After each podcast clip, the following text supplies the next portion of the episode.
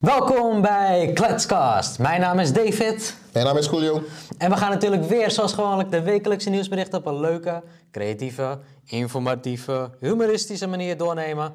Op deze zondagochtend. Yes. Heb jij nog aanvullingen? Nee, we gaan gewoon beginnen. Top. Nou, jij mag beginnen, Pik. Jij mag beginnen dit keer. Mag ik beginnen? Vorige keer was ik begonnen. Oké, yes. Oké, een propje aluminiumfolie in de vaatwasser doen. Ik heb het zelf nooit gehoord. Jij? Nee, ook niet. Nee, want normaal zou je denken omdat je vaatwasser snel verstopt kan raken, dat je natuurlijk eh, ja, een extra aluminiumfolie. Maar eh, komt het dan niet erin zitten waardoor het vuil niet weggaat? Ja, dus dat eh, vraag ik me ook af. Maar het nieuwsbericht is dus over het, over het propje. Het bestek in je vaatwasser kan bekrassen, zonder propje. Maar kan er weer zo, gloed, zo gloednieuw uitzien door deze simpele truc. Dus met dat aluminiumfolie. Het tablet en het aluminiumfolie zorgen samen voor een chemische reactie, waardoor de aanslag verdwijnt. Dat is de aanslag op het bestek. Ik weet niet of het op borden werkt, dat zag ik er ook helemaal niet bij staan, maar in ieder geval je bestek, want dat gebruik je natuurlijk ook eh, regelmatig. TikTok-ster Carolina McCauley, wat doe ik zijn naam? Eh, liet zien hoe dit in zijn werk ging. En nou heb ik natuurlijk niet de video hier klaarstaan, want ik kon hem voor de rest gewoon niet vinden. Maar eh, dankzij haar eh, konden we, kon ze, ze kon zeg maar demonstreren hoe dat, hoe dat eh. Maar daar kunnen mensen opzoeken. Eh, let wel, dit werkt alleen bij RVS-bestek. En wat is RVS-bestek? Roestvrij staal. Oh ja, natuurlijk. Logisch ook. Klinkt ook logisch. Dat was eigenlijk een nieuwsbericht, eh, mijn eerste hele korte nieuwsbericht eigenlijk. Heb je het wel eens geprobeerd? Heb je er alles van gehoord? Nee, want in principe is aluminium sowieso een schadelijke stof als het in je lichaam komt. Dat zeker. Dus eh, ja, ik zou niet zoveel, mogen, eh, zoveel te gaan eh, experimenteren met aluminium. Nee. En eh, ik denk dat de, de, de fabrikant van eh, ehm, zo'n zo'n vaatwasser best wel aan alle safety regulations heeft voldaan. Ja. Dus ik denk niet dat je zomaar iets extra moet gaan bijklooien Nee. erin. En het is ook natuurlijk allemaal vooruit gegaan hè, in de tijd. En natuurlijk, eh, net zoals bijvoorbeeld wasmachines, die, je merkt dat die droogtrommels heel erg zwaar waren altijd. Hè? En die zijn ook steeds lichter geworden, wordt ook allemaal vooruit en verbeterd. En het zal hetzelfde met de vaatwasser zijn. Nou, dan zou je zo'n tik- TikTok-ster gaan geloven, om die even iets heeft uitgeprobeerd. Of ehm, op welke onderzoekbasis, op welke safety eh, raamwerk heeft ze dit gebaseerd.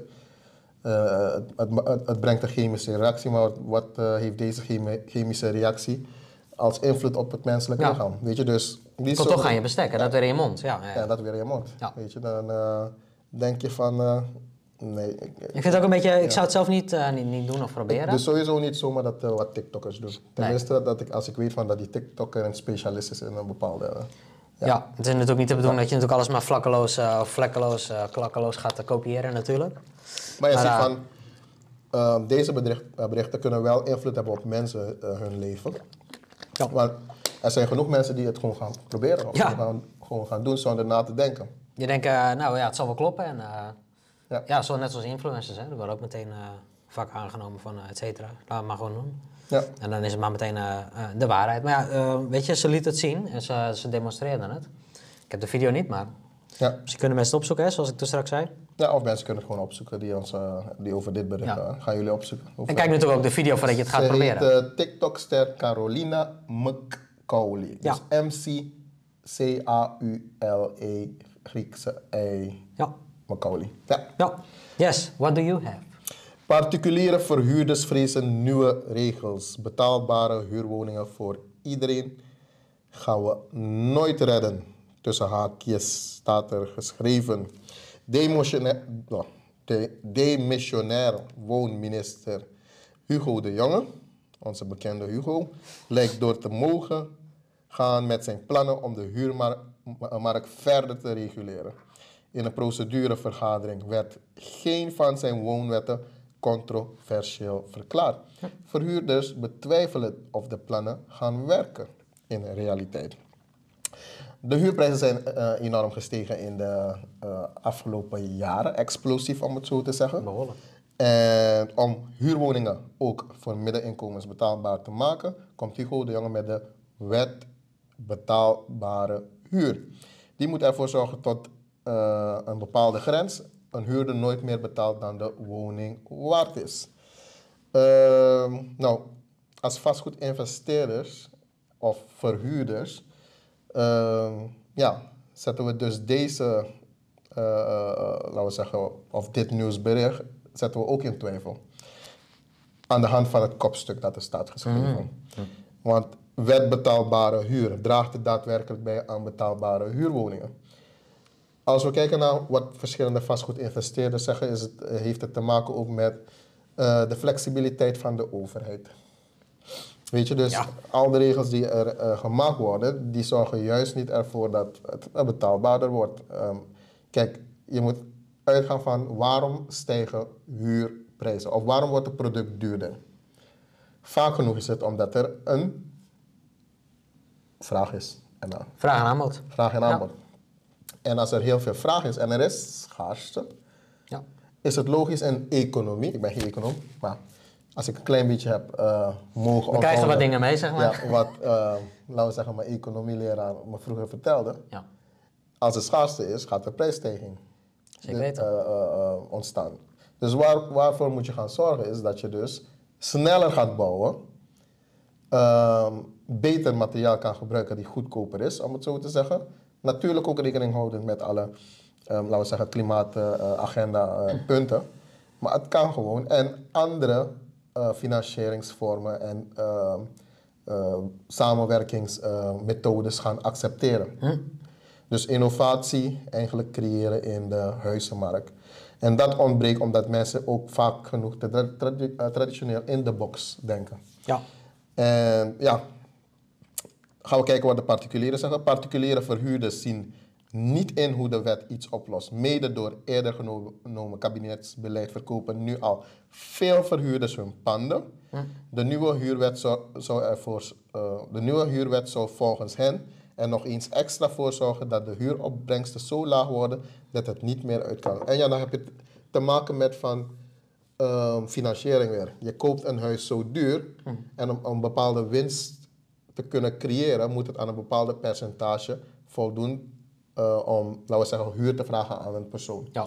Dus als je een, een investeerder bent, dan ga je geen pand kopen waar, ehm, laten we zeggen, je nauwelijks uit de huur een, een, een goede winst kan maken. Maar dat is Ja. gewoon eigenlijk, eh, meer een eh, sociale, hoe zeg je dat?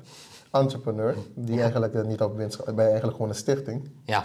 ja. Weet je, dus eh, ja, waarom zou je dus uiteindelijk ondernemen als je geen winst wil maken? Ja, dan even het. Ja, kijk, wel, je hoeft geen woekerwinsten te maken, maar er- we moeten een leefbare winst kunnen maken Ja, in het is, deze eh, tijd. eh, het is niet erg om, eh, om, om erin te ondernemen, weet je, eh, als het gewoon normaal blijft. Ja. Of dan moeten ze ervoor zorgen dat er andere bepaalde subsidies komen, zodat de ondernemer nog steeds winstgevend blijft. Kijk, Maar ja, subsidie vanuit de overheid. ja. Maar wie betaalt dat ook weer? Ja. De belastingbetaler. Ja. Dus Martijn Winnen is vastgoedadviseur en verhuurt zelf ook meerdere huizen. Het is echt een super slecht idee, zegt hij. We zien een aantal huurwoningen drastisch naar beneden gaat. In Amsterdam bijvoorbeeld. Door de schaarste gaan de prijzen weer omhoog. Ja, dit is wat ik net Ja. vertelde. Ehm, door de schaarste gaan de prijzen weer omhoog. Wat Hugo de Jonge wil bereiken, eh, bereikt hij niet met dit beleid. Woekerprijzen. Directeur van de woonbond Senno Winkels is juist blij met wet. Hij- wij denken dat er veel te veel woekerprijzen worden gevraagd. Dat zijn huren die mensen niet kunnen betalen, eigenlijk hoger zijn dan de waarde van de woning. Nou, als ik kijk naar hoe de markt is eigenlijk, eh, eh, eh, ja, dat de prijzen zijn gestegen, klopt het dat de prijzen enorm hoog zijn. Maar Ja. dat is in elke economie en dan moet de prijscorrectie Ja. plaatskomen. En de prijscorrectie komt ook natuurlijk aan de hand van eh, weer de vraag en aanbod en de wet en regelgeving. En natuurlijk ehm, kunnen we kijken, maar iemand die een huis heeft ingekocht voor, eh, laten we zeggen 450.000, wil tenminste 1% eh aan huur kunnen vragen. Ja. Weet je, dus Ja, en alleen wanneer het dan uitkomt natuurlijk. alleen wanneer het uitkomt. Dus, eh, Voor de mensen, ja, die betalen toch maar. die betalen het. Dus eh, hoe, ga je, hoe ga je het winstgevend maken? Bijvoorbeeld als je over tien jaar een financiering hebt en je wilt eh, in die tien jaar tenminste kiet spelen, dan, dan kan je automatisch een berekening gaan maken van hoeveel je aan huur per maand moet vragen. Ja. Als je nog, eh, eh, eh, ook nog een hypotheek neemt voor de financiering, moet je ook alle kosten gaan berekenen daarin. Tuurlijk, ja. Dus als je dan voor de meeste investeerders gaat kijken die financieren, ehm, zijn ze gewoon in verlies. Dus we- meestal wat ze in, in deze tijd doen, zijn dus uiteindelijk de huizen op opkopen eh, en doorverkopen. Eh, dus opknappen, doorverkopen. En dan is er altijd iemand die iets eigenlijk tegen de duurdere prijs inkoopt.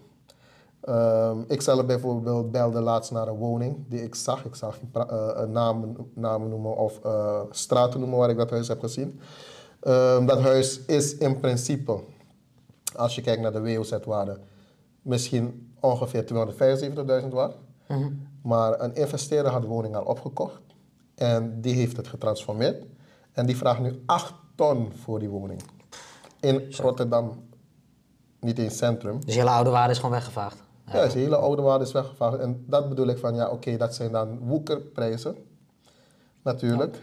Ehm, maar omdat er vraag is en er is iemand die bereid is dat wil, te willen betalen, dan gaat die prijs zo blijven. Ja. Dus bepaalde stappen wat de overheid nemen, dat is interessant. Bijvoorbeeld renteverhogingen. Dat is natuurlijk niet interessant voor een investeerder op dit moment, Nee. omdat ze dus uiteindelijk meer kosten moeten gaan betalen. Ja. ja. Ehm, als ze hun rente niet vast hebben gezet. Ik ook een stukje straks over, over eh, een rentedingetje. Ja, dat is eh, heel interessant. Dus, eh, Ja. ja, Deze is wel positief. oké. alles is positief, alles kan positief We anders worden. maken we het gewoon positief. Dus, ehm, En humoristisch. ja.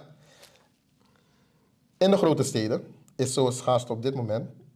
Die wordt via de prijzen uitgevochten. Mensen met een normaal inkomen kunnen bijna niet meer in de stad wonen, al dus winkels.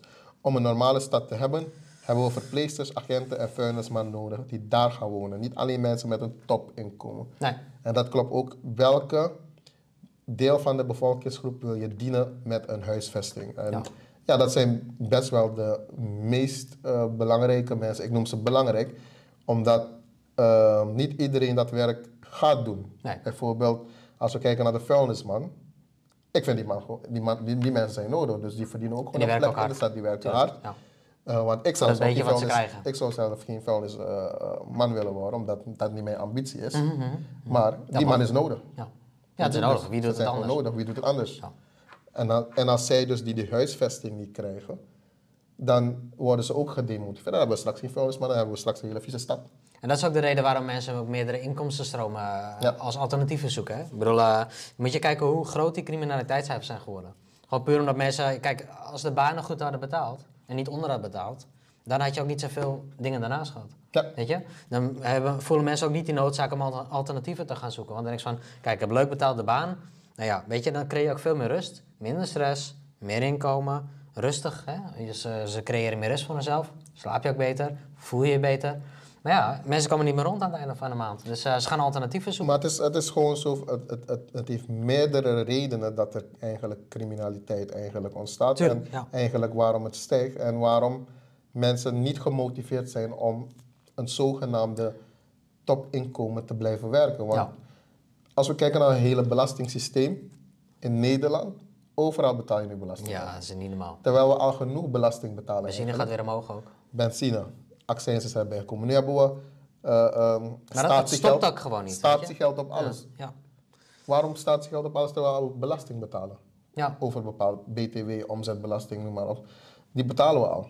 ja. Nu moeten we verpakkingsbelasting betalen. Als je, als je naar de, eh, eh, laten we zeggen, De McDonald's de bijvoorbeeld. McDonald's ja. bijvoorbeeld gaat, moet je nu ook daarvoor Ja, betalen. voor mijn koffiebeker stond 25 cent bij. Ja. En eh, ik weet natuurlijk waar het gesprek heen gaat als ik het vraag. Maar ik, ging, ik denk, ik hou mezelf even dom. Ik vraag gewoon aan die jongen. En die jongen kan er ook niks aan doen. Die staat gewoon achter de kassa. Weet je, ehm, ook allemaal prima. Maar ik vraag die jongen, er stond 25 cent bij. Eh, weet je, ik wil mezelf een beetje dom om het een beetje eruit te krijgen. Waarom? Nou ja, waarom weet je gewoon om puur om belasting te betalen? Dat heb, heb, heb totaal geen reden. Ja, ze maken het een reden. En dan denk jij dat het klopt en dan doe je er maar aan mee. Want je moet wel. Want het staat er toch bij. 25 cent voor de beker. Eh, eh, of eh, 25 cent stond erbij. Waar is dat dan voor?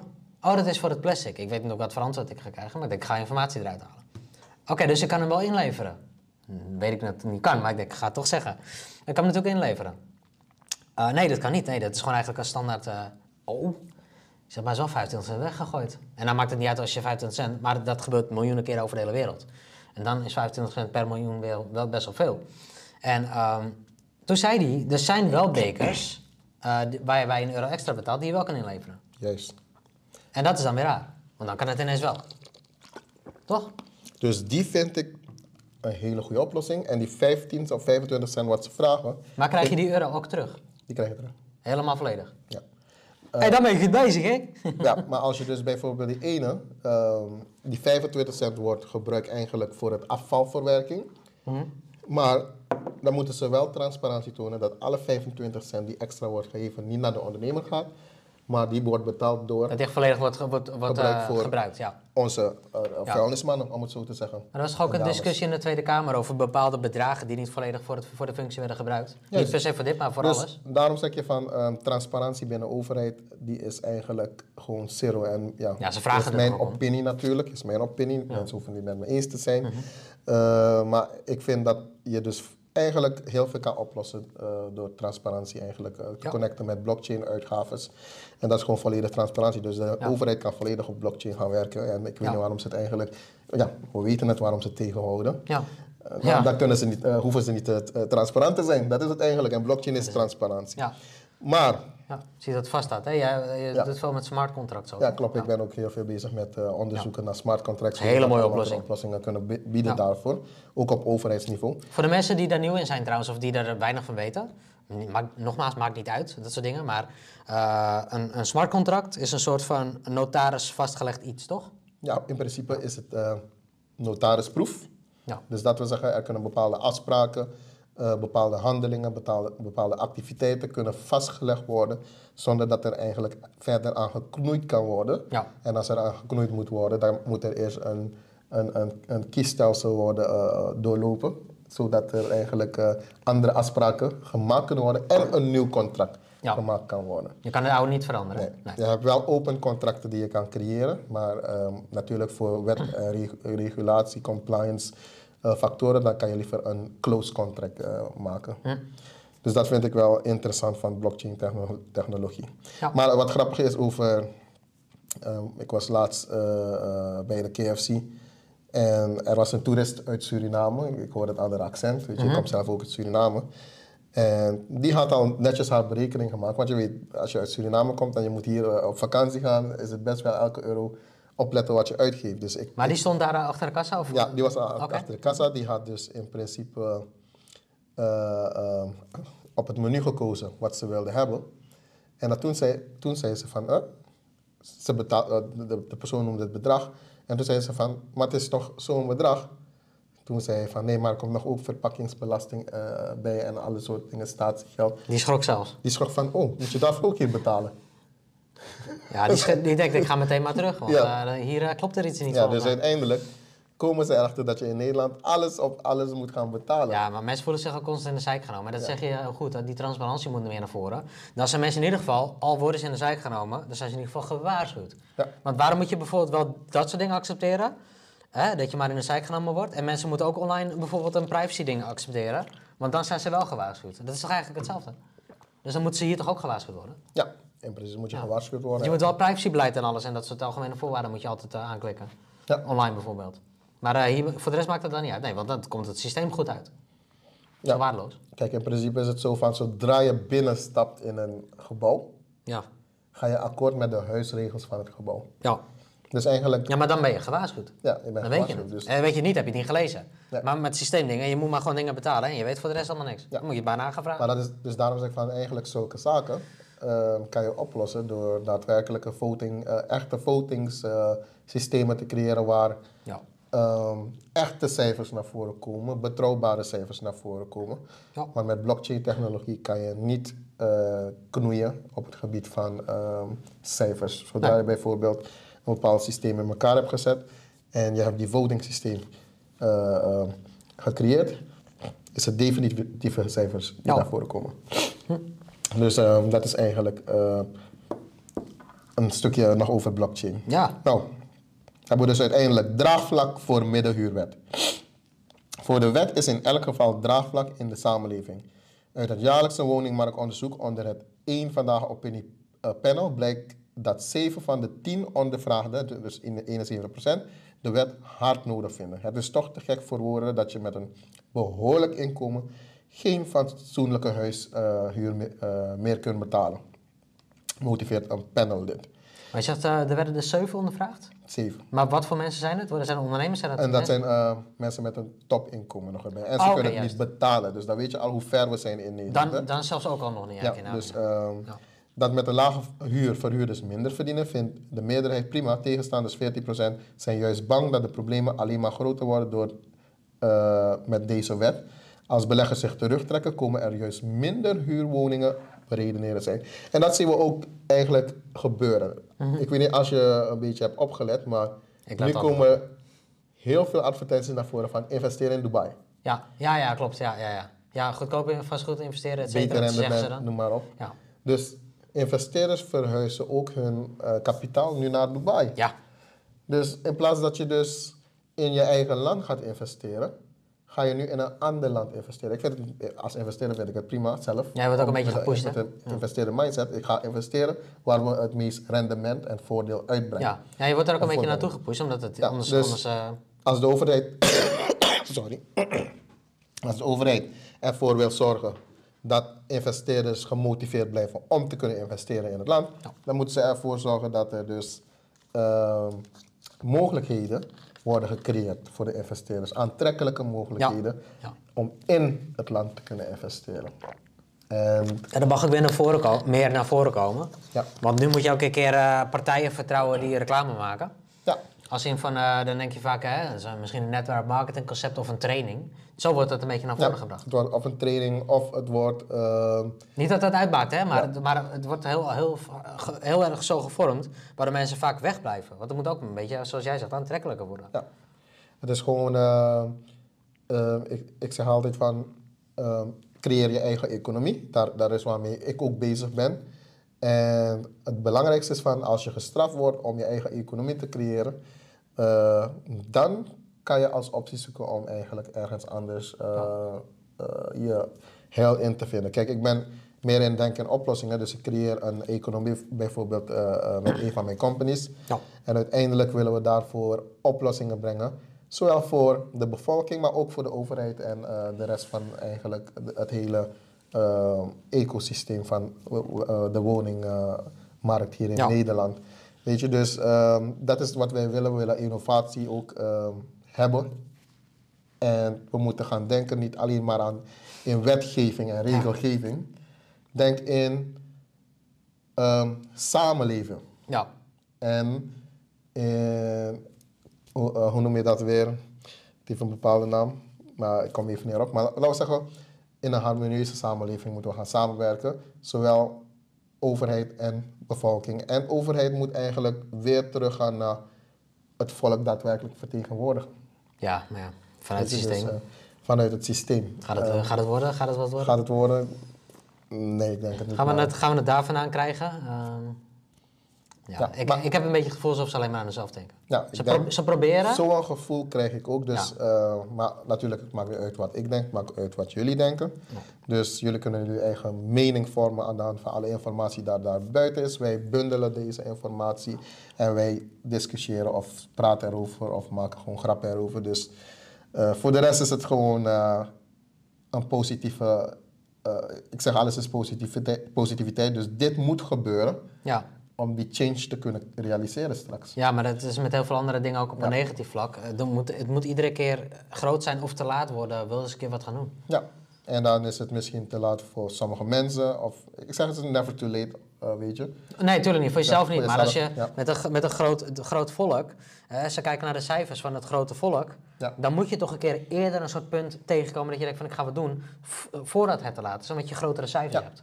En dat is wat ik zeg van... Eh, zijn zoveel mensen die beweging maken. wij proberen zoveel mogelijk eh, onze eigen, eigen economie te creëren. Dan zijn we niet afhankelijk van... eh, maar er zijn, laten we zeggen, 85% van de mensen die creëert nu hun eigen economie. Ja, En als mens zijnde, met een gevoel voor mijn medemens, ja, vind ik het wel erg ehm, ja, jammer voor wat er gebeurt. ja. ja. Weet je, dus daarom maar het enige wat ik kan bijdragen is tot hoe ver kan ik bijdragen aan een verandering. Of tot hoe ver kan ik bijdragen aan een oplossing.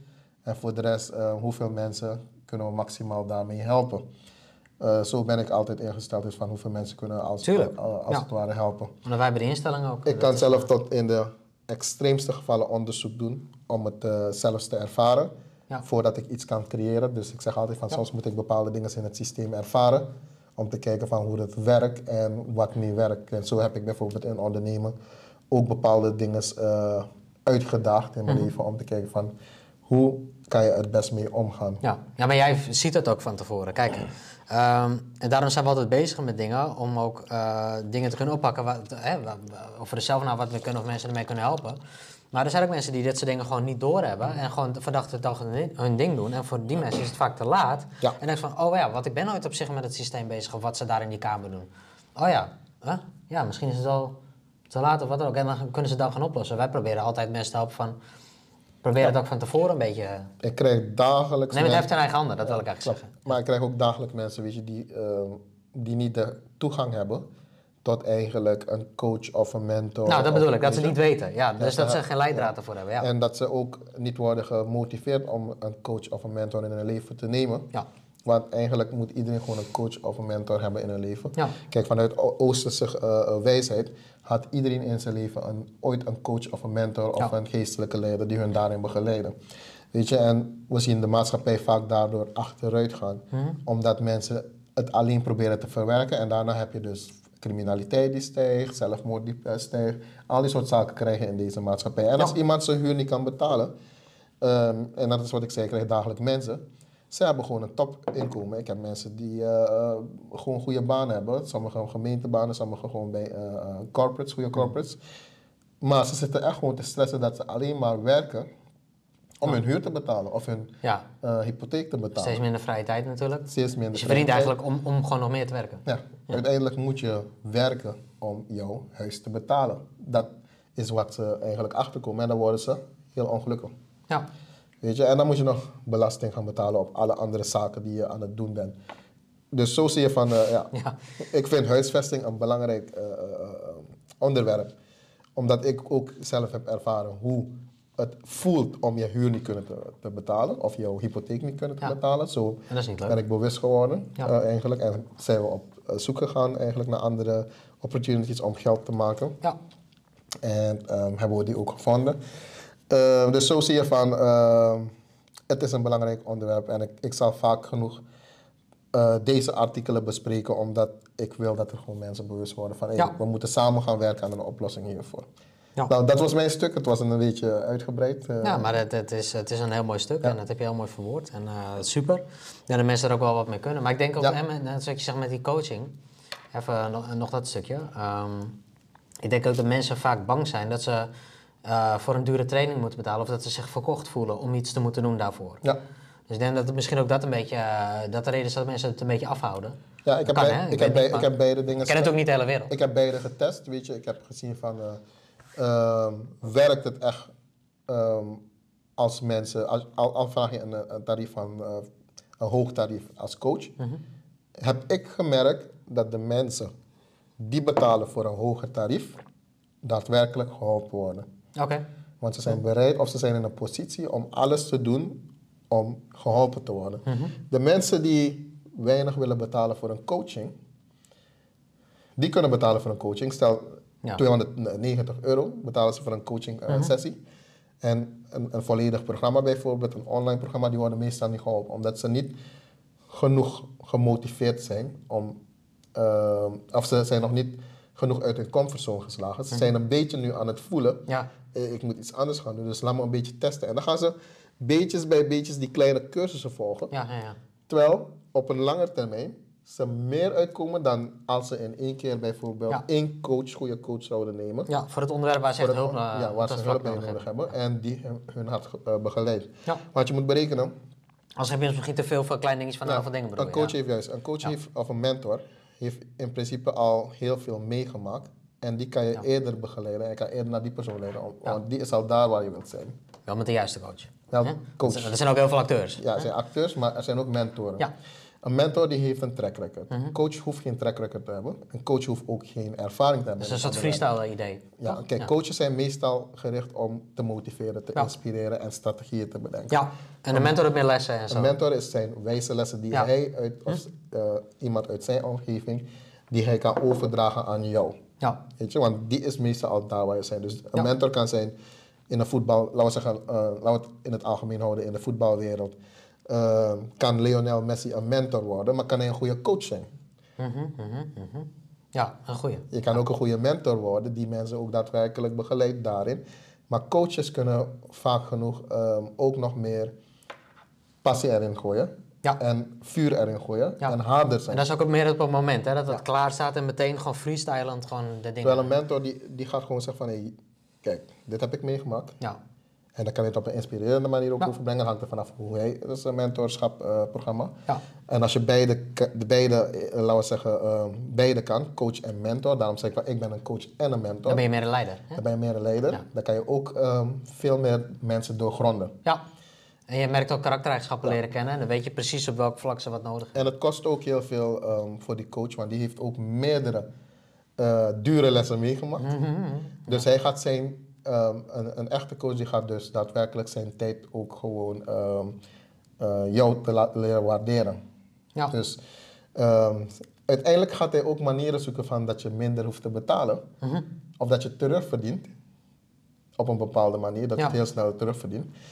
Eh, een coach meestal, die gaat je dat niet leren. Nee. Van hoe je op een... eh, Of het moet een hele goede zijn, die een hele zijn. passie. Ja. die ook gewoon eh, eh, working strategies heeft. Maar Ja. kijk, je kan een coach hebben van, hey David, David, elke morgen opstaan, kom op, jongen, we gaan, we gaan, rennen, we gaan joggen. Oké. David, heb je al eh, dingen, heb je al goed gegeten? Nee, Heb je fruit gegeten? Nee, weet je? Jawel, ja, ik doe dat wel. Nou, bijvoorbeeld een, een mentor die gaat zeggen van, oké, David, nou, wat ik heb gedaan vandaag is dit. Dit is mijn agenda.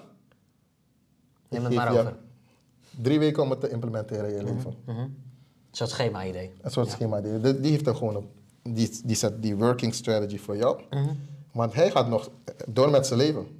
Ja. Dus eh, meestal, mentors die doen het gewoon als extra. Een Ja. coach die leeft meestal van zijn coachingprogramma's. Ja. Dat hebben we ook vaak genoeg gezien. Dus Ja. soms kunnen ze ook een heleboel bij verzinnen. Ja. Ja, toch? Ja.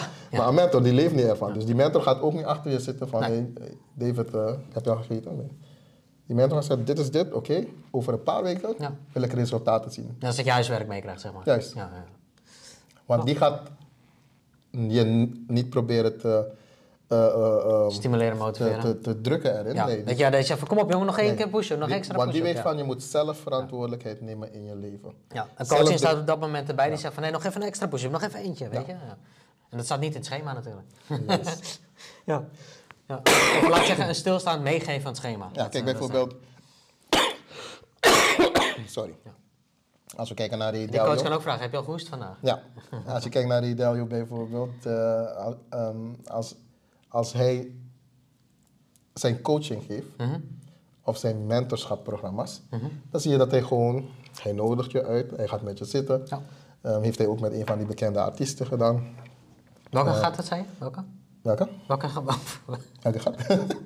Over welke gaat dat, zei je? over welke gaat het? Over de, als, als het goed is, was het eh, Kanye West of eh Puff Daddy. Oké. Eén van die twee. Eh, Oké. Ik moet even weer eh, voor de zekerheid checken wie het Ah is. ja, maar één van hun. Je kan hem zoeken. Ray met, met interview met... Zoek Sean Combs of Puff Daddy of ehm, Kanye West. Een van die twee was het weer. Ehm, maar je ziet van, hij, ehm, ze zitten gewoon in gesprek. Mhm. Dat is hun ding. En hij is gewoon rustig. Hij zit echt niet aan eh we- we- we- we- Coach kan dat zijn, maar mentor die gaat zijn leven Ah, hij zegt wel vertellen. Kanye. Ja, hij zegt wel Kanye. Kan je? Kanye, ja. Kan je wel? Juist. En dan heb je dus bijvoorbeeld, ehm, hij heeft een hele blueprint Mhm. geschreven Ja. over wereldeconomieën, waarom ze falen. Is gewoon, het staat gewoon erin. Mhm. Ja. Met zijn hele levenservaring in, op het gebied van hedgefunding. En dan moet jij het gaan lezen. En gaan bestuderen. Mhm. Ja. En gaan uitwerken. En Dat is je- helemaal huiswerk. en heeft je nog een uitwerkboek gegeven. Ja. Dus hij heeft het wel vergemakkelijkt voor je. Maar Mhm. hij zegt van oké, dit is het boek, dit is je wer- werkboek. Ga lezen, notities maken, uitwerken en probeer het te implementeren in jouw life. Nou, dat Kan helpen, maar het is inderdaad, zoals jij zegt, niet coaching op dat moment. het is geen coaching, het is gewoon mentoring. Ja. En mentoring wil zeggen meer verantwoordelijk, verantwoordelijkheid nemen. En als we weer kijken naar ehm, de, de Oosterse wijsheid en de Oosterse mentoren van vroeger, die gaven je ook meer verantwoordelijkheid. Ze gaven je programma's, ze gaven je technieken, Maar uiteindelijk, jij moet het gaan doen. Ja, jij moet die dat- pijl gaan schieten. Dan zegt hij dat kan jij. Ja, dat kan jij, West. In de Westen. Nou, niet alleen Westen, hè. We we doen niet één kant. Nee, eigenlijk, kijk, eh, West Alle heeft het meest problemen nu. Oh, daarom. ja, daarom. Daarom is daar coaching nodig. Ja, kan jij, West, Kan je in het Westen coaching gebruiken. coaching in het Westen. Ja. Top. Nou, Oké, wat heb je?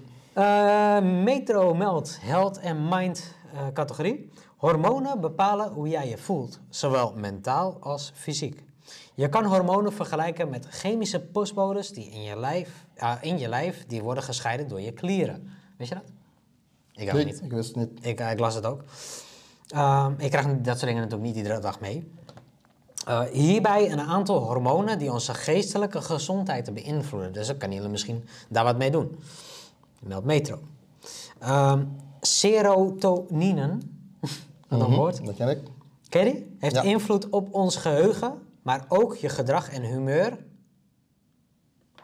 Maar ook je gedrag en humeur reguleert. Oké? Dopamine. Dopamine, een gelukhormoon die in je hele lijf zit en een belangrijke rol speelt. Dit kan de stemming en emoties beïnvloeden. De stemming en emoties beïnvloeden.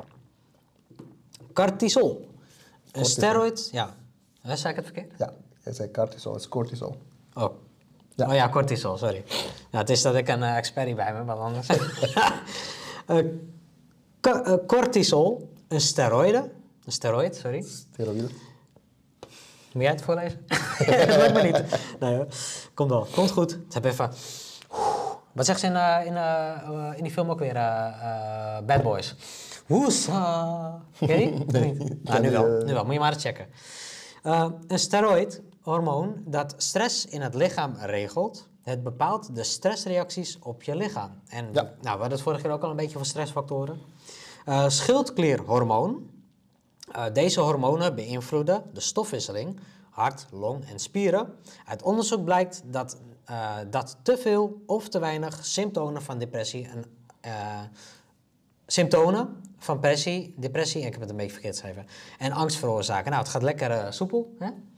Ehm, ja, indien je eh, natuurlijk, zeggen zij, eh, moeite hebt met het in balans houden van deze dingen, dan moet je altijd een arts, arts raadplegen. Ik struikel lekker over mijn woorden, pik. Kom dat, nog een koffie? Ik denk dat ik nog koffie nodig heb, sorry. Ehm, tips voor een goede levensstijl voor het verbeteren van het in balans houden van deze dingen. Eh, voldoende slapen. Eh, ik zeg altijd te veel is ook niet goed, toch? Dagelijks tenminste 30 minuten bewegen. Pure, onbewerkte voeding. Nou, dat zal be- eh, met het bespuiten en zo te maken hebben. En dat we van waar we het vorige keer over hadden. Dat je niet alles maar, hè. Ja, Zoek dus, dingen eh, goed uit. Met de E-nummers. Praten over emoties. En ik denk dat, eh, dat ze dan bedoelen het niet opkroppen. Hè? Het vermijden van op, op, oplopende stress. En de beste, is, de beste tip is natuurlijk, en eh, niet per se de tip van Ome David, maar dat komt van heel veel mensen af natuurlijk. Raadpleeg de juiste arts die gespecialiseerd is op dat gebied.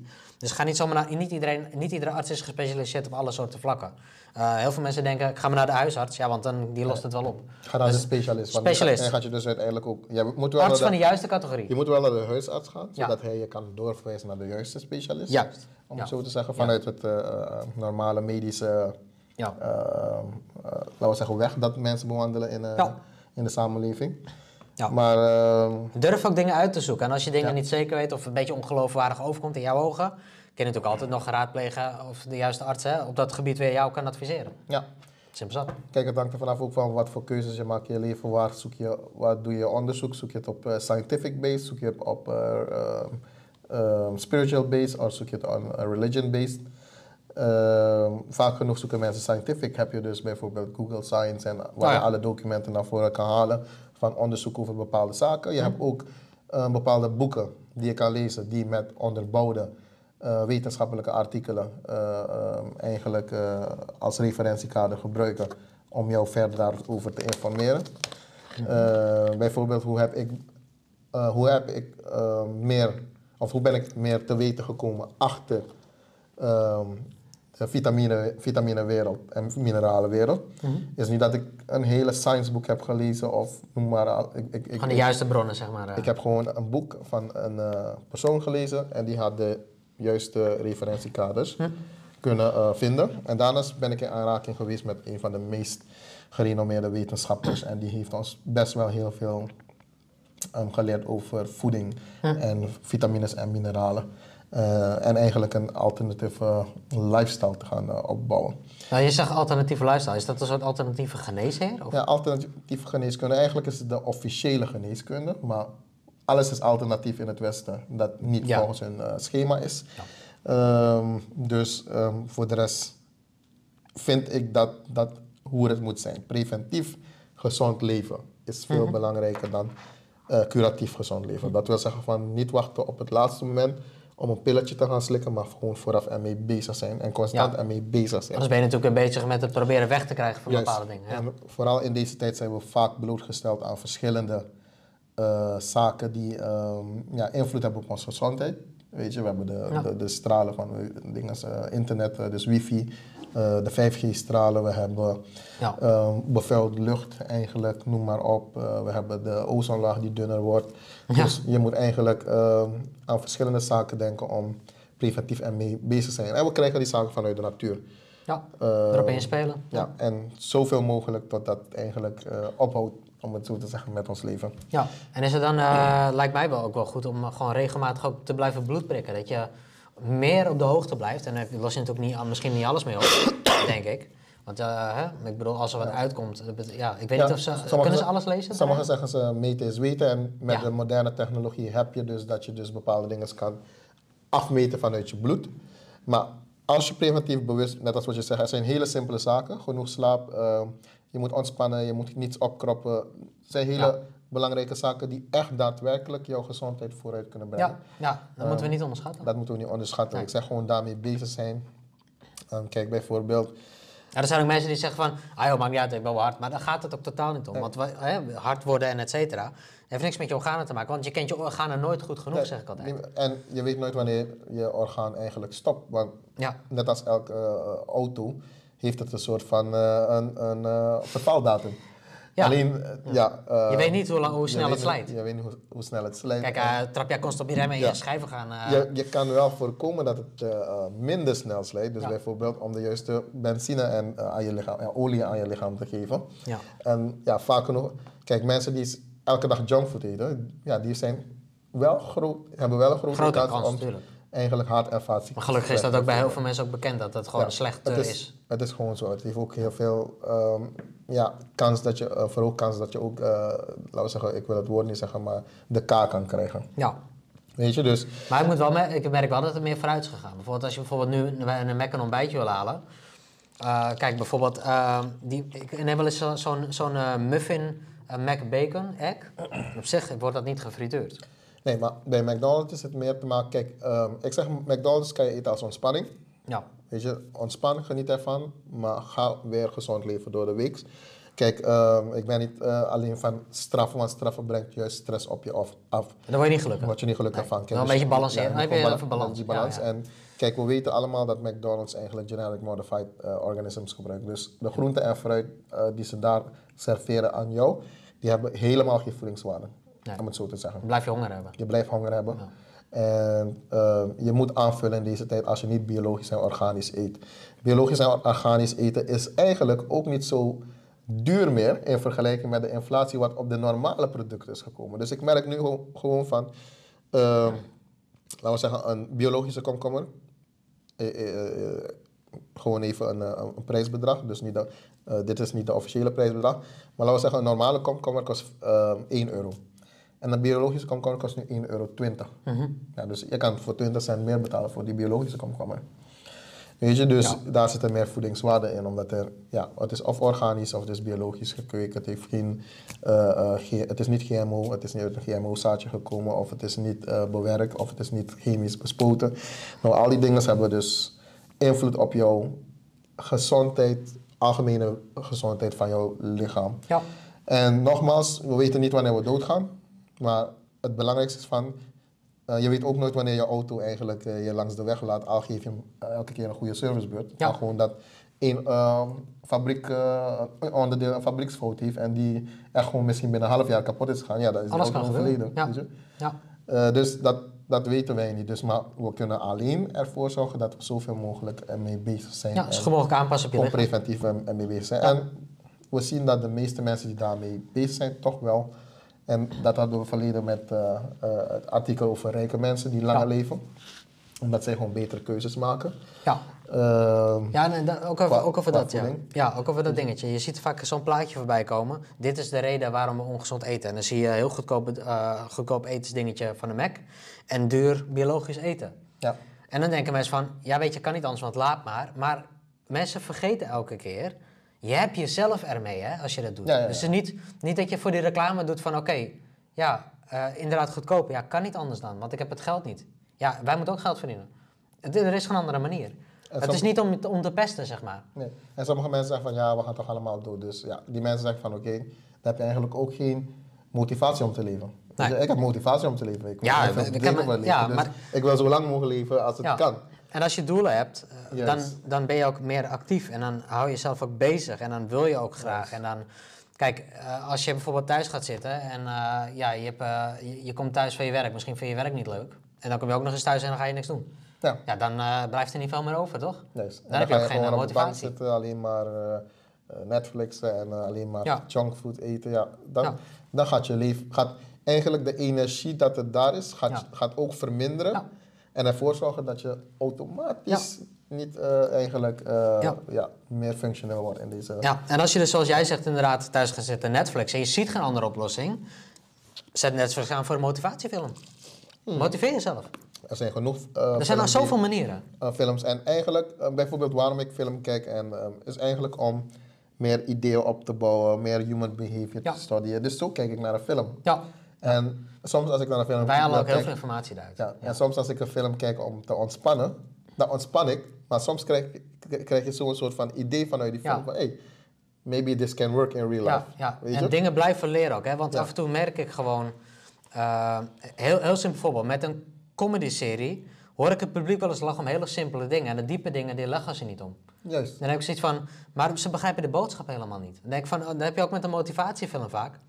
De- Dan denk ik van, begrijpt diegene die boodschap wel? Want het bleek niet binnen te komen, weet je? En daarom kunnen we vanuit daaruit human behavior eh, Ja. bestuderen, want dan kunnen we weten van hoe we de boodschap op een humoristische manier kunnen overbrengen. Dat het wel Dat is wat wij doen. eh, onthouden wordt.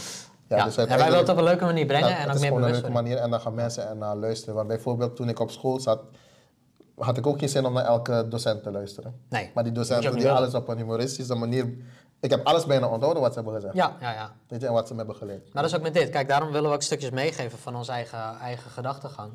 Weet je, misschien kunnen mensen er wat mee. En eh, eh, ja, we hebben heel veel ondernemerservaring. Oh, ik weet niet hoe lang jij onderneemt. Ik denk, eh, Vanaf eh kleins af. ja. ja, ik, ja, onbewust ik ook eigenlijk. Want ehm, vroeger bijvoorbeeld eh, deed ik al winkelkarretjes ophalen. Wisten ze dat je die euro mocht houden. Was toen Ja. nog, oh nee, was gulden toen. En dan ging ik dat wisselen bij de, eh, bij de supermarkt, bij de sigarenboer. En toen vroeg ze, hoe kom je aan het geld? Ja, karretjes ophalen. Oh, is dat een ding? En eh, vroeger deed ik al Pokémon-kaarten herverhandelen. En eh, lege flessen inleveren. En bij het strandhuisje bij Muiden, als ik bij mijn opa en oma ging logeren, altijd de vlonders gaan maken bij mensen voor een knaak. Dus ik was eigenlijk onbewust. Ik ben dat later ben ik, ben ik erachter gekomen. Ik ben later gaan ondernemen. Ik dacht van, hé, hey, eigenlijk was ik toen al met dingen bezig van waarde en geld verdienen. Maar onbewust zit dat dus al zo vroeg in je. En als je echt leiderschap wil creëren, echt, dingen wil doen, moet je heel veel meer ondernemen. Dat is gewoon een ding. Hele kleine dingen zo, ehm, deed ik eh, vroeger al. Weet je, Ja. dus bijvoorbeeld eh, in Suriname heb je dus eh, percelen en die hebben dus gras dat groeit erover. Ja. En ik en mijn buurjongen gingen gewoon elke keer eh, daar eigenlijk het, het gras eh, weghalen. Ja. En Ja. er, er was geen grasmachine vroeger. Dus het was echt met he- we noemen dat een, een houwer in, eh, in, in Surinaams Nederlands. Volgens mij hier het een machete of wat. Maar het is een hele grote lange Ja, Zo'n messing. mes, maar ja, lang. ja. Moet je hakken. en dan kan je gewoon alle gras maar deed, deed je dat ook met gras vroeger al? Ja, deed je met gras. Maar dat is best wel kort? Nee, het is lang. Deze is juist lang. Oh, dat is, nee, ik bedoel de- dat gras. Oh, dat gras? Nee, dat is eh, hoog-gras. Dus Oh, was hooggras. Ja, oké, hooggras, dan- dus dan kan het, eh, ja. weghalen. Ik denk, anders moet ze gebukt elke keer met zo'n mesje. Nee, en dan moet je dus ook eh, bomen eh, wegkappen en alles. En dat deden we gewoon vanaf jongs af. Ja. Nou, eh, eigenlijk gewoon kippen kweken, eieren verkopen, eh, eh, kleine waterijsjes maken en ook verkopen Ja. in de buurt. Hele kleine dingetjes deed Wat ik ook al. heel vaak voorkomt, een limonade Ja, stand. dus dat Ja. deed ik al eigenlijk. eh, ja, de lemon stand eigenlijk. Ja, eh, ja, ja. eh, principe. deed ik al vanaf jongs af. Dus het zat al in me. Ja. Weet je, dus eh, ja. Ja, en officieel eh, eh, traditioneel en online ondernemen doen we al langer dan 10 jaar sowieso. Ja. Als we even buiten, de, buiten de kinderervaringen om praten. Denk wel, toch? Ja. Ehm, even kijken, was jij nu niet? Ja, dus nu ben ik. Oh ja, het, is, het was Puff Daddy, by the way. Sean Combs. Ja. Of Sean Combs, hoe zeg je het? Sean Combs, no? Sean Combs of Sean Combs? Ik weet niet, Ja, weet ik dus niet. eh Maar Ray Dalio. is dat dan? Sean Combs? Ray, Ray Dalio, en je moet naar de interview kijken met Ray Dalio en Sean Combs. Dat is echt gewoon, eh, of Puff Daddy, al- alias Puff Daddy. Met die moet je dus... Noem gewoon alle rappers en dan Ja. zit je sowieso goed. Ja, nee, dus eh, uiteindelijk Puff Daddy. Iedereen kent Puff Daddy, meestal. Ja, sowieso. Tuurlijk. Ja, dus zijn interview is een must watch met Ray Dalio. Dus een interview op YouTube, zeg Dus maar. op YouTube kunnen jullie gewoon kijken. Ja. En dat gaat over hetgeen waar we eerder over spraken. Het gaat over heel veel, weet je, over eh, mentorschap. Hm. Weet je, het is Diddy en his mentor Ray Dalio, Insight en Meeting. Nou, En dan zie je ook van hoe ze in gesprek gaan, weet je. En ja, just go and look at it. kan nooit Oké. kwaad. Hondenliefhebber, een hond? Heb jij een hond? Eh, nee, nog niet. Maar omdat we nu een kleintje hebben, denk ik dat het leuk is voor haar groei dat, ze een hond, Mhm. eh, dat zij een hond krijgt, of dat we een hond krijgen voor de groei. Eh, we hebben wel eens de, de hond van mijn schoonouders hebben we wel eens bij ons. Als Mhm. we bijvoorbeeld eh, weggaan en zeggen, nou doe die hond bij ons. Hartstikke gezellig. Ik ben wel een dierenliefhebber sowieso. Ja. Oké, voor de dierenliefhebber, ik heb geen hond. Ik heb wel vroeger honden gehad in Suriname. Ja. Weet je, want ik vind dat ze gewoon vrij moeten lopen. Ja, ja in Suriname heb je wel nat- natuurlijk nog de oude manier om een hond aan de ketting te laten. Mhm. Eh, maar dat heeft meer te maken omdat een hond meer als een beschermdier daar wordt gebruikt voor je huis. Ah, oké, juist. En als ze getraind zijn om jou te beschermen, kunnen ze wel andere mensen aanvallen die eigenlijk niet daar horen. Ja, Dus ja. Ehm, ja, dus men is nog natuurlijk in Suriname heel anders aan het werken van ehm, eh, hoe dierenbescherming hier weer en, er anders naar kijkt. Ik vind van, je kan een beetje van beide kanten kijken om het eigenlijk eh, een aangenamer leven te maken voor jouw eh, pet. Maar waarom houden honden hun kop schuin? Goeie vraag. Meestal om aandacht, toch? Dat ze, als je bijvoorbeeld sommige honden zie je van, als je ze roept, mm Max, dan doen ze vaak dit. Zo. Juist. Ja. Goed dat je dat zegt, want kijk, als ik tegen mijn hond praat, kijkt hij me aan en houdt zijn kop schuin. Ja. Probeert hij te begrijpen wat ik zeg of wat er aan de hand is. Nou, hier heb je het antwoord. Volgens een hondgaarsonderzoeksteam is de kopbeweging een uiting van verhoogde aandacht en mentale verwerking van herkenbare informatie in wat we tegen onze hond zeggen. Maar dat ze aandacht willen of dat ze de aandacht bij jou hebben? Nee, in principe zijn ze eh, juist gefocust omdat ze iets herkennen in de informatie dat je geeft. Dus Max, Juist, daarover ga je straks lezen. Ja. Ehm, getrainde honden kantelen hun kop. De onderzoeker bestudeerde 40 honden wanneer ze door hun baasje werden gevraagd om een bekend speeltje te zoeken. Daarbij bleek de hond die de naam van hun speeltje hadden geleerd, vaker hun kop schuin houden. Honden die wisten hoe hun speeltje heette, kantelden 4 43% van de tijd hun kop als hun baasje het speeltje noemde. Terwijl dit maar 2% van de tijd gebeurde bij honden die de naam van hun speeltje niet hadden geleerd. De conclusie was dus eh, dat honden hun kop schuin houden bij het herkennen en verwerken van informatie die relevant en betekenisvol voor ze is. Dus de manier van hoe je bijvoorbeeld Max roept en met een liefdevolle manier, hé, hey, Max ken ik. Zie je? Ja, ja. En meestal, eigenlijk hebben wij dat ook als mensen. Hé, hey, Hey, je? waardevolle informatie. Dan gaat onze kop ook schuin. Ja. het zo te zeggen. Ja, ja? Die we herkennen. Dus iedere keer als er mensen onze podcast luisteren, dan reizen ze Ja, hopelijk eh blijf je zoeken. nee. bent u nou doen? Ja, ik luister de podcast. Hey. Ja, goed zo David en Julio. Niet dat jullie honden zijn, hoor. nee. nee, maar het heeft te maken gewoon met eh, hoe de hersenen kan werken. Dat vind ik ook Ja, gewoon ja, interessant. Oké. eh, honden die wist... eh, wat zeg ik? De conclusie is dat honden hun kop houden bij het herkennen en verwerken van informatie die relevant en betekenisvol voor ze is. De hersenen van de hond bestaan net als, van, net als die van de mens uit twee die verschillende inputs verwerken. De onderzoekers vermoeden Nou, vermoeden is nog geen feit, zeg ik altijd. Het is Ja, een klopt. vermoeden. Daarom dat de bekende woorden de ene hersenhelft meer stimuleren dan de andere, waardoor de hond zijn kop schuin houdt. Dus eigenlijk eh, eh, het verwisselen van informatie. Ja, dus de in principe. Nou, als moet zijn kop schuin houdt, dan denk ik misschien die andere kant van die hersen werkt. Hij wil het eruit zo. ja, oh, deze werkt nu? Oké. Zo, Ja, uit zijn oren. Ja. Dus eh, ja, dat is wel leuk. eh, een leuk wetenschap in beeld, komt van wetenschap in Ja. beeld. Is wip.net of wipnet.nl bedoel ik. Ehm, heb je soms wat wetenschappelijke artikelen of eh, onderzoeken die worden gepleegd. En ja, ik vind het interessant. Want, Is het ook zeker? Ja. Ja, leuk, leuk stuk. Want ik, ik vind het altijd leuk wanneer honden, wanneer je met ze speelt en met ze praat, dat ze altijd hun kop. Denk, Ja. dacht ik ook altijd van, waarom doen ze dat? Weet je? Ja. Vinden ze het interessant of hey, zijn ze gefocust op iets? Of ze zeggen, heb jij hem weer? Ja, heb je een Julio weer of zoiets? Hè? Ja, wat, Ik vind het een leuk stuk, Wat zeg je me weer? Ja, heel interessant. Ja. Dus voor de hondenliefhebber, dan weet je nu uiteindelijk waarom eh, ehm, hij of zij eh, zijn kop schuin houdt. Dat wil zeggen, je zit goede informatie aan hem door te spelen wat hij interessant vindt. En dan kan je dat vaker misschien gaan doen. is weer een stukje human behavior. Hè? Als we weten van Ja. hoe mensen reageren op bepaalde informatie. Ja. Nou, stel je bent in een publiek. Mhm. En je- net als wat je zei, van mensen lachen om bepaalde dingen. Ja. En je wil, jouw doel is om mensen te laten lachen. Dan ga je meer van die zaken eigenlijk ehm, gebruiken. Of die, die Ja. informatie gebruiken. Maar stel dat je ziet van dat mensen niet meer om die informatie lachen. Dan weet je ook van, hé, dat is een sign van dat het misschien een beetje te boring wordt voor die mensen. ja, als het her- onder herhaling valt wel, ja. ja. Ja, en dan ga je dus, dan is het herhaling. En dan uiteindelijk ga je zeggen van oké, dan ga ik met een andere methode proberen om mensen aan het lachen te krijgen. Want dan gaan ze zeggen, oh ja, die maakt altijd van die schuine grappen. Ja, maar het is wel een verschillende karaktereigenschappen. Want er zijn ook heel veel mensen die bijvoorbeeld, eh, net zoals ik, die heel vaak Friends overnieuw hebben gekeken. En nog steeds om hetzelfde ding lachen. Ja. Het, is gewoon, het is zo leuk. En bijvoorbeeld die Chandler in Friends, nou, Ja. simpel. Hoef niet eens uit te leggen. ja, het is gewoon van, eh, sommige mensen blijven gewoon lachen omdat het gewoon, ja, het blijft gewoon grappig. Ja, niet dat ik het vergeet hoor, maar is... Ja, nee. Friends is een leuke serie. Ik Ja. heb het ook, eh, Ik, eh, ik heb van de... alle series gekeken. Ik, weet je, ik, ik zeg van, ik wil gewoon een dagje aan zitten en alles gaan kijken. Ik weet het meeste wel echt uit mijn hoofd. Dus Maar het is gewoon, ik heb uiteindelijk een, paar goede eh, series gezien. Maar ik moet eigenlijk alles gaan eh, kijken weer. Maar eh, de meeste, nou ja, de, ik, ik, hou wel van een beetje diepgang en een beetje sarcasme. En daarom is Chandler gewoon perfect in Friends. En ze zijn allemaal goed hoor. Want je, eigenlijk, je gaat ze allemaal langs en denken van, die Chandler, ja, die is goed jongen.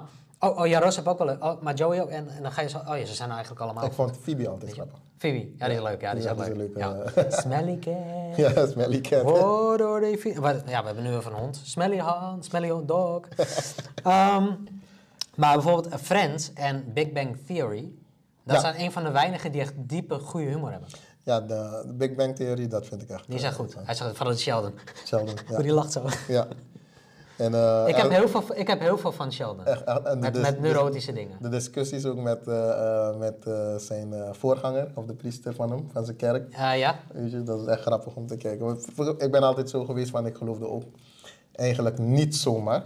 Mhm. Weet je, dus als, maakt niet uit wie me zegt, als het nou een priester of wat dan ook. Ik ga, ik ga altijd onderzoek doen. Dus daarom heb Ja. ik heel veel van die boeken bestudeerd. Maar jij pakt ook meteen gewoon de juiste bronnen, niet, ja, niet speculaties. weet je, en dan, eh, Vandaar dat ik dus uiteindelijk meerdere boeken heb eh, bestudeerd. Mhm. En dan kom je erachter van, hé, sommige dingen zijn waar, sommige dingen zijn echt gewoon eh, meer op, ehm, hoe zeg je dat, egoïstische basis Mhm. gebaseerd, om het zo te zeggen. Dus in een bepaalde... Vandaar dat ik dus uiteindelijk ben gaan kijken en onderzoeken van waar... ehm, ja, ik, als iemand naar mij komt en zegt van, Julio, ik heb over bepaalde religie en dat is dat. Ik zeg van nee, heb je alle andere religies bestudeerd? Ja. Dan pas kan je met mij praten. Ja. Dus ik hou me niet vast aan één theorie of één levensles. Ik kijk van welke levenslessen zijn er en welke kan je gebruiken in jouw eigen leven. Ja. Iedereen, iedereen is natuurlijk anders, eh, ieder lichaam is weer anders. Ja, en zo gaat je hersenen ook weer het verwerken. Weet je, ook Ja. van, eh, ga je nou een schuine kop krijgen van een bepaalde informatie? Net als die hond. Ja, dat is die hond. Dus eh, ja, dat was mijn... Ja, de reden, Artikel. dit is de reden waarom mensen snel oud, of sneller eigenlijk, of snel oud worden volgens de eh, meerdere doktoren. Eh, de arts Palvin begeleidt atleten en beroemdheden en ontdekte gedurende zijn carrière dat het ouderdomsproces opvallend versnelt. En dat, ja, we zijn er natuurlijk niet altijd elke dag mee bezig. Ehm, wat, zijn, ja, wat, is, wat, wat is dan de officiële enige, nou ja, niet de enige, maar de officiële grootste reden? Is te weinig slaap. Serieus. Ja, er staat hier ook, eh, ik heb het een beetje uitgeschreven. Eh, slaap wordt vaak snel opgeofferd. Dat is wat wij vaak meemaken. Oh, Ja. Nog even dit doen, nog even dat doen, et cetera. Eh, maar een goede nachtrust is de sleutel tot een gezond, levens, eh, gezond leven door middel van het herstel van het lichaam tijdens de slaap. Het lichaam. Moet het in de nacht gebeuren of Nee, ja, moet je- je gewoon slapen? Nee, ik denk dat je al in zijn algemeen meestal rustiger slaapt in de nacht omdat je geen daggeluiden hebt. Maar eh, ja, bijvoorbeeld vannacht hoorde ik mensen buiten schreeuwen, waren natuurlijk uit geweest. Ja, dus ben je weer, hè, dan heb je eigenlijk een soort dagding. Maar ik, eh, ik doe ook wel eens in, eh, in, de, in de middag eh, even slapen, even mijn slaap halen, even de hersenen rust geven. En dan kan ik weer zo door. Ik heb daar dus op zich al last van, maar er zijn natuurlijk mensen die zeggen van... Ik kan niet in de middag slapen. Van mijn vriendin die kan heel moeilijk in de middag slapen. Dus die is vaak eh, eh, in de avond eh, moet ze de rust pakken. Dus wel echt, wel echt tijdens het slapen dat je lichaam herstelt volgens mij. Dat wordt niet bevestigd. Maar zover ik dat ik weet is de, ehm, de slaap op zich, wanneer het ook is, dat je lichaam herstelt. Maar ik denk dat je wel gewoon je nachtrust moet hebben. Dat je lichaam echt goed diep in slaap is, zodat je echt kan herstellen. Ja. Denk ik dan. Dus wat het heeft te maken ook, wat ik weet van, eh, het heeft te maken met zonlicht.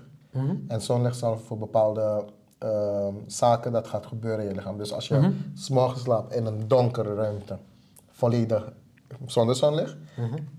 kan je het lichaam herstellen. Maar als er even een beetje licht naar binnen komt, gaat je lichaam niet herstellen. Dus vandaar Mhm. dat je een nachtrust moet hebben. Ja. Ehm, ja, net als we zeggen, wij, wij zijn ondernemers en ik ben een trader en soms trade ik de Asian market en dat is in de dat doe ik nacht. ook nog. Ja? Vergeten. Ja, dat doe ik al vanaf mijn 19 Weet je? En dat is dus uiteindelijk, eh, moet je soms wat slaap offeren. Nou, vergeet ik dat nooit te zeggen. Ja, maar uiteindelijk eh, ben ik daarmee wel gestopt. Ja. Want ik heb mijn slaap nodig. En ik heb eigenlijk een probleem om moeilijk in te slapen, omdat ik... Ehm, Je hebt geen diepe slaapding, zeg maar. eh, nee, dat heb ik wel. Maar alleen, ik heb dus bijvoorbeeld... ehm, in de avond wordt mijn hersenen actiever. Ja, tuurlijk. Maar ik denk dat jij ook... En Jij bent net zoals ik volgens mij. Jij vindt slapen zonde van de tijd en dan houd je het wakker en je wil dingen doen. Het is niet dat ik slaap zonde van de tijd vind, maar ik, ik vind dat ik veel meer creatiever word in de avond. En al doe ik meditatie Mm. in de avond of ik luister naar wat rustig muziek, Ja. dan krijg ik juist nog meer, meer dan wil je weer dingen doen, wat je dus weer wakker houdt. Ja, dus Ja, uiteindelijk... eh, eh, en ha- Heb ik ook ik, heb bijvoorbeeld, ja, ik probeerde alles, eh, alle soort meditatie programma's die meer Ik gebaseerd voel, zijn op wat je bedoelt. Ja. meer op slaap. Dus Ja. ook, ook gewoon bepaalde mantras die op eh, eh, slaap gebaseerd zijn om Ja. tot rust te komen. Die gaven me juist meer eh, creativiteit dat ik ja, wakker ja, ja, ja, ja, ja. Nee, nou, dan ga je denken van oké, wat ga je dan... ja, veel mensen gaan dan tabletjes gebruiken. Nou, daar, daar ben ik gewoon reet tegen. Ja, dat heb ik ook Dus dat is gewoon... ja, je moet gewoon op een natuurlijke manier slapen. Dus ehm, ehm, dan ga je ook naar andere adviezen luisteren van... eh, vier uur van tevoren geen koffie meer drinken, net als we hadden en al die soort dingen eh, vorige keer. Ja.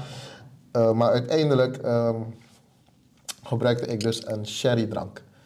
En die sherrydrank is geconcentreerd, Was dat dat wij vorige keer is over hadden? En dat brengt je lichaam daadwerkelijk en maakt die stoffen aan die ervoor zorgen dat je in een slaapstand gaat Ik komen. tot rust eh, komt, zeg maar. Ja, dus je hebt een bepa- bepaalde stof eh, die eigenlijk nodig is om in eh, ruststand te komen of eh, te gaan slapen. En die draagt bij, dat drankje draagt bij om eigenlijk ehm, te komen. Het is geen medicijn, het is gewoon puur natuur. Het is van een kers. Ehm, en die kers is dan, ehm, die heeft de natuurlijke stoffen erin die ervoor zorgen dat je dus eh, beter kan slapen. En het werkt werkelijk, want toen ik dat dro- eh, eh, dronk als het ware, dan sliep ik ook eerder. Oké, dus je viel sneller in slaap, Ik viel sneller in slaap en ik viel dieper in slaap. Ja. En het enige wat, eh, waarom ik nu weer een beetje minder slaap in de afgelopen tijd is puur omdat ik bezig ben met een heel eh, Nieuwe dingen. nieuwe, eh, Ja. nieuw bedrijf. En- houdt me ook wakker. Ja, nieuw en dan... Ja. enthousiast denken en weet je, creatief worden. Ja. En ik heb die Die creativiteit. tandwilletjes Nou, gaan constant door. Tik, ja, tik, het tik. gaat gewoon door en je wil gewoon dat het zo snel mogelijk van de grond komt. Weet je? Dus Ja. dan eh, ga je ook bepaalde deadlines halen zonder stress. Ja. En dat is het leuke van, we kunnen altijd zonder stress. Ik ben ook gewoon iemand, als ik zeg van ik wil gewoon slapen deze hele week, doe ik dat ook gewoon. Ja. Weet je, Ja. ik ben niet verplicht om iets te doen. Nee, dat is, dat is mooi van En de vrijheid. Ja, en dat is de vrijheid wat we hebben. Eh, niemand kan me zeggen wat ik moet doen. En eh, ik, wil ik doe het wanneer ik voel dat mijn lichaam het kan. Ja. Bijvoorbeeld afgelopen eh, week heb, ik, heb ik die griep opgelopen. Nu wordt het hoesten minder, dat merk je ook. Mhm. Ehm, dus ik neem me dus gewoon in die tussentijd ook gewoon Ja. om bijvoorbeeld minder te zoomcallen. Want zodra ik eh, praat eigenlijk eh, heeft het invloed op mijn eh, stem. En zo'n webinar. eh, Ja, dus, dus ik, ik doe eigenlijk soms vaak webinars of Zoom-calls. Dus nu heb ik het helemaal verminderd om gewoon sneller te herstellen. Ja. Maar je ziet, ik kan gewoon doorgaan, omdat ik gewoon voor mijn lichaam zorg. Weet ja. je? Je kan het beter aanzetten. Ik kan het beter Ja. aan en dan eh, kan je gewoon doorgaan en dat is belangrijk. En dan, Ja. Maar En zorg daar, daartegen natuurlijk ook weer voor dat je niet in een burn-out raakt. ja, dan raak je niet naar burn-out en neem je rust wanneer je lichaam zegt van... eh, Je leert naar je lichaam luisteren. naar je lichaam luisteren? Ja. uiteindelijk. En dan neem je gewoon je rust. En slapen, ja. Soms slaap ik, ik, ik doe, eh, sommige mensen zeggen je moet het middagdutje niet doen. En ik doe wel dat Mij helpt het heel erg. Het helpt mij wel. Ja maar, eh, ja, maar kijk, wij blijven actief Ja. constant met het ondernemersding en we doen heel veel. En dan geeft het je hersenen ook even rust, doordat je weer hè, scherp wordt. En, Ja, kijk, in, eh, vanuit Surinaamse samenleving hebben we altijd geleerd een middagdutje te doen. Of ja, even naar huis gaan, en, of na school bedoel ik, naar huis gaan, een middagdutje doen, dan opstaan, huiswerk maken, dan gaan spelen buiten. Ja. Ja, precies Ja. hetzelfde. Dat werkt voor mij ook gewoon Ja. eh, in mijn oude entrepreneurial life, om het zo te zeggen. Te weinig slaap kan daarentegen zorgen voor lichaamskwalen, zoals bijvoorbeeld hoge bloeddruk, depressie, obesitas, diabetes, hartaandoeningen of infarcten. ja, obesitas, dat heb ik jongens. Ja, hè? Obesitas heb je? Ik ben eigenlijk obese. Ja, en Maar- wa- wanneer is iemand wat obese? Ja. Is wanneer hij een aantal kilo's boven zijn normale gewicht. Dat is 26 kilo volgens mij, als ik me niet vergis uit het hoofd. En ik ben 26 kilo zwaarder dan Het is ik. zwaarder dan wat je eigenlijk gemiddeld Hoort hoort te te zijn, zijn. zeg maar. Oké. Ja. Ehm, maar ik dacht dat obesitas, dat heeft toch... Het heeft, staat hier met slaap, misschien met verwerking te maken. Maar obesitas en diabetes heeft toch met voeding te maken? Ehm, nee, het heeft ook met slaap te maken. Omdat je dus Oké, ja. uiteindelijk, ehm, net als wat je zegt van die vetverbranding, die, die vindt in je ruststand plaats in de avonduren. Ja. En als je dus minder slaapt, dan ga je ook minder verbranden. En als je niet een actieve job hebt, net als wij, wij zijn achter de computer, ehm, vaak Mhm. Ja, we zijn wel actief, maar dan- actief met het werk, dan heb je een zittende werk. En daarom, ik ben niet dik overal, ik ben alleen dik bij mijn buik. ja. En dat heeft ook Ja, meestal, zeg je gewoon. zeggen ze, ge- genetics. Ja, want in Ik, mijn, ik, kan, ik kan een beetje meedoen, zeg maar. ja, in mijn familie komt het voor, dat, dan denk ik wel, ja, bepaalde genetics kunnen wel werken. Van, ehm, oh, ik zie dat de meeste mensen in mijn familie ehm, eigenlijk rondom de buik eigenlijk het opvormen. Waarom Ja. bij, bijvoorbeeld mijn broer, die, die rijdt eh, auto ook de hele dag, om het Ja. zo te zeggen. En dan zie je dat hij wel die buik heeft. Mhm. Nou, maar eh, andere broer, die is eigenlijk in een officebaan, maar die blijft mager. Maar heeft, Mhm. laten we zeggen, de, de verbrandingsgene. Dus die blijft altijd mager. Ja, ja, ja. ja. En hij sport wel ook veel meer dan mij, eerlijk gezegd. Ja, het is eh, sinds dat ik thuis werk en iets minder beweeg, dat ik, Ja. wel, dat ik wel die buik ben gaan krijgen. Dat ik kwam nooit aan. Op zich kan ik wel terug naar dit ding, want ik verwerk heel snel, echt heel snel. En d- dus is ook echt zo weer weg. Ja, ik kan het ook. eh, In principe kan ik ook snel, ik ben eh, ook een snelle vetverbrander. Ja, dan, Dus als ik even intensief weer eh, aan de slag ga, dan verbrand ik mijn vet ook binnen en even no time. beuken en deuken. Ja, Ehm, er was even een kort bericht. Ehm, en ik zei toen straks dat ik een dingetje had over... eh, sorry dat ik nog een keer ga houden, maar het was toch maar. een heel kort bericht. dat is ook interessant. Ja, toch? Ehm, over het rentestukje, hè, dat ik dat niet per ongeluk oversla. Dat rentestukje wat ik zei. Ehm, eh, Nu.nl, die meldt... Spaarders die nu 20.000 euro op de bank hebben staan... die ontvangen nu 1,7% rente... in plaats van het eerdere percentage van 1,5%. En het gaat over de Rabobank. En die is nu in Nederland de hoogste rentepercentagegever in NL. In Nederland. Ja, ik ben bij de Rabo, dus ik zag de brieven voorbij komen met de renteverhogingen. Ja, dus het, eh, dat was even een extra kort bericht, omdat die andere ook kort was. Eh, Ja, nou, daarmee ben ik elke dag bezig. eh, rentes in de gaten houden om te kijken van wat de eh, ECB bepaalt of wat de eh, federale reserve bepaalt. En we zagen dat dus uiteindelijk de rentes weer verhoogd zijn. Ja. En dus de- dat ze dus uiteindelijk agressiever omgaan met eh, deze economische veranderingen. Ja.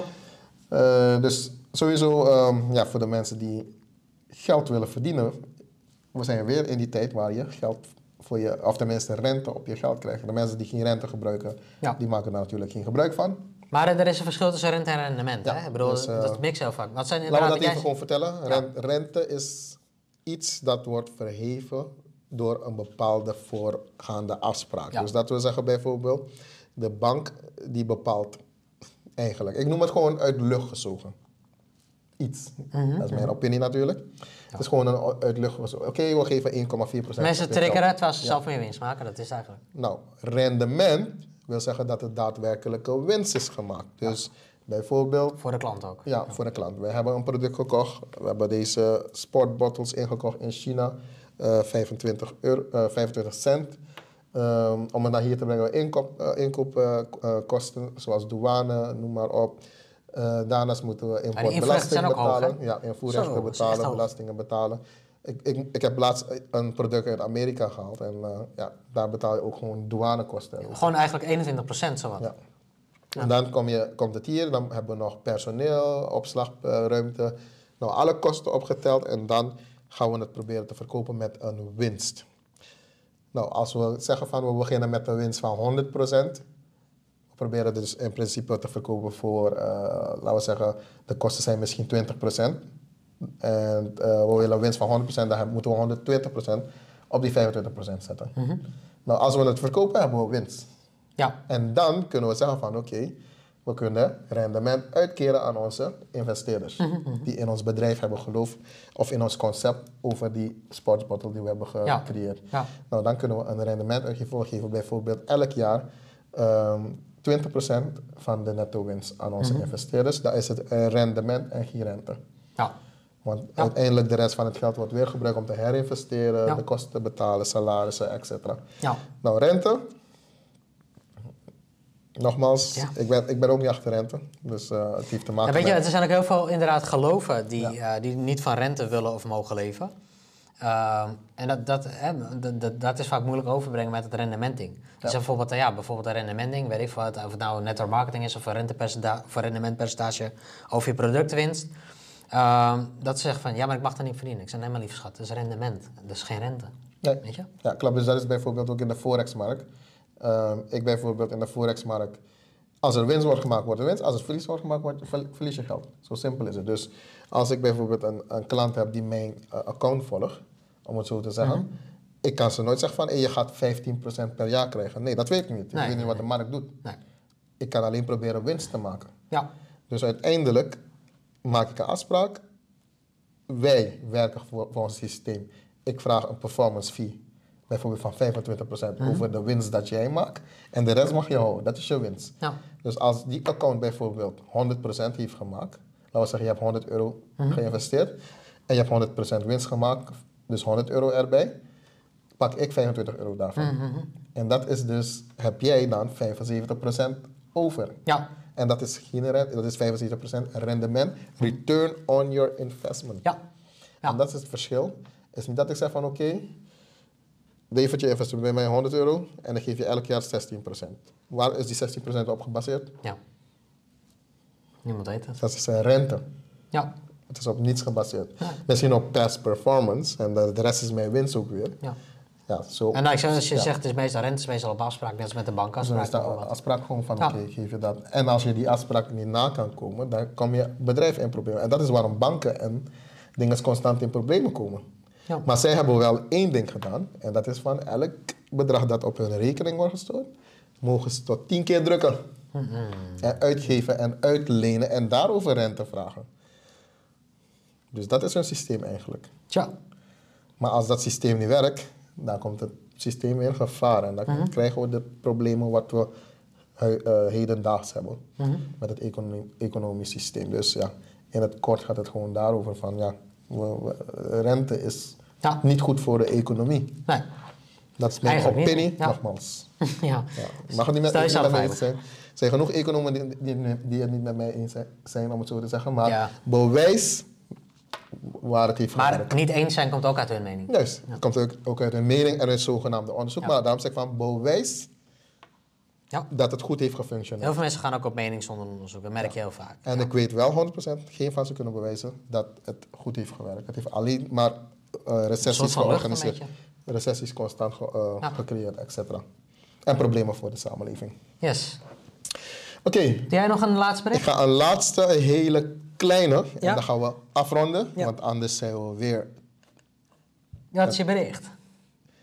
Nou, als jullie dit, deze foto kunnen zien. Een hele grote spin, ingezoomd.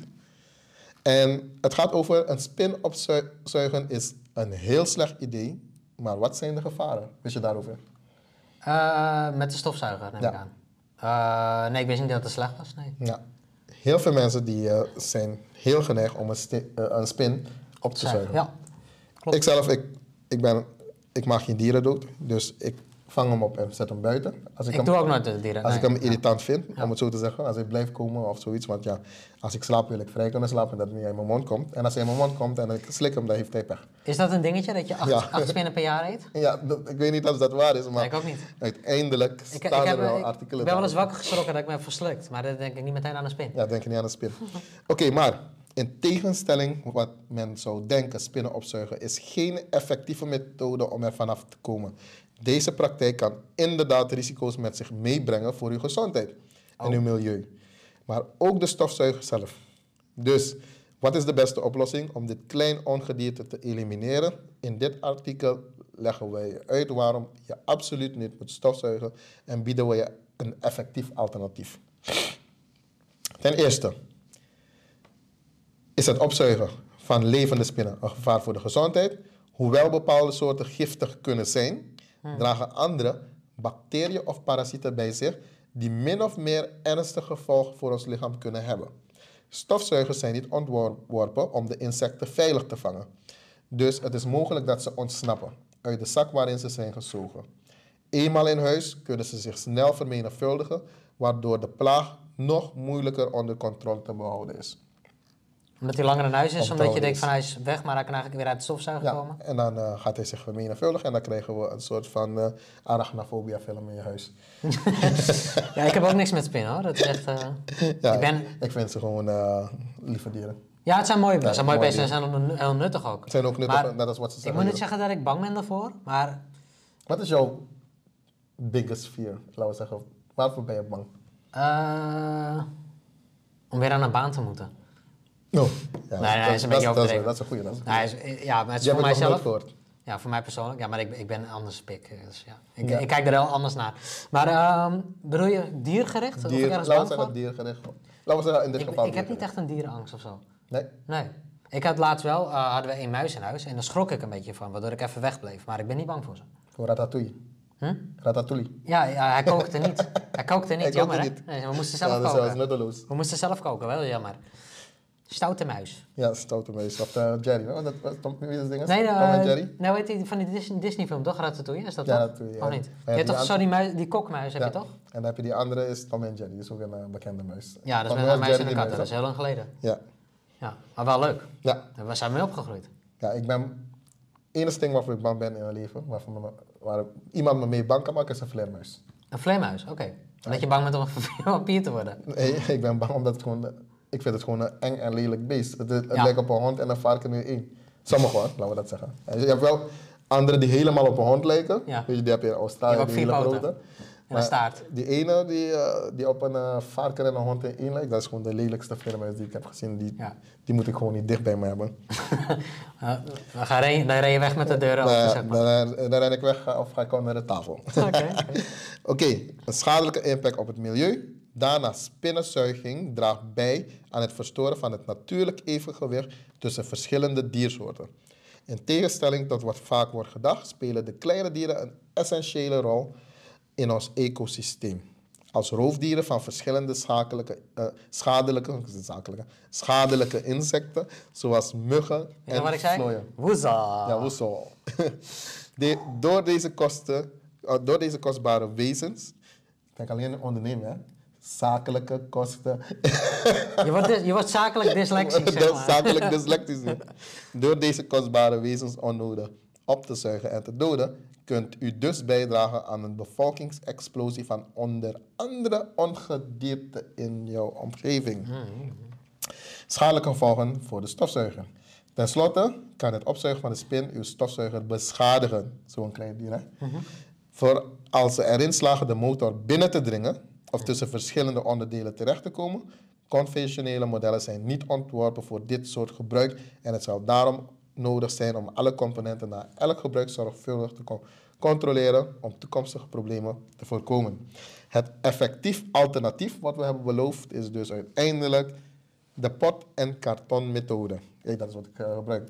Dus eigenlijk eh, gewoon zo Ja. in een, zeg maar, Karton erboven of een papiertje erover. in een glas of een En beker. een beker, ja. Oude manier eigenlijk. Ja, de, de spinnen vangen en vrijlaten zonder schade op te lopen op onze gezondheid in of onze gezondheid in gevaar te komen.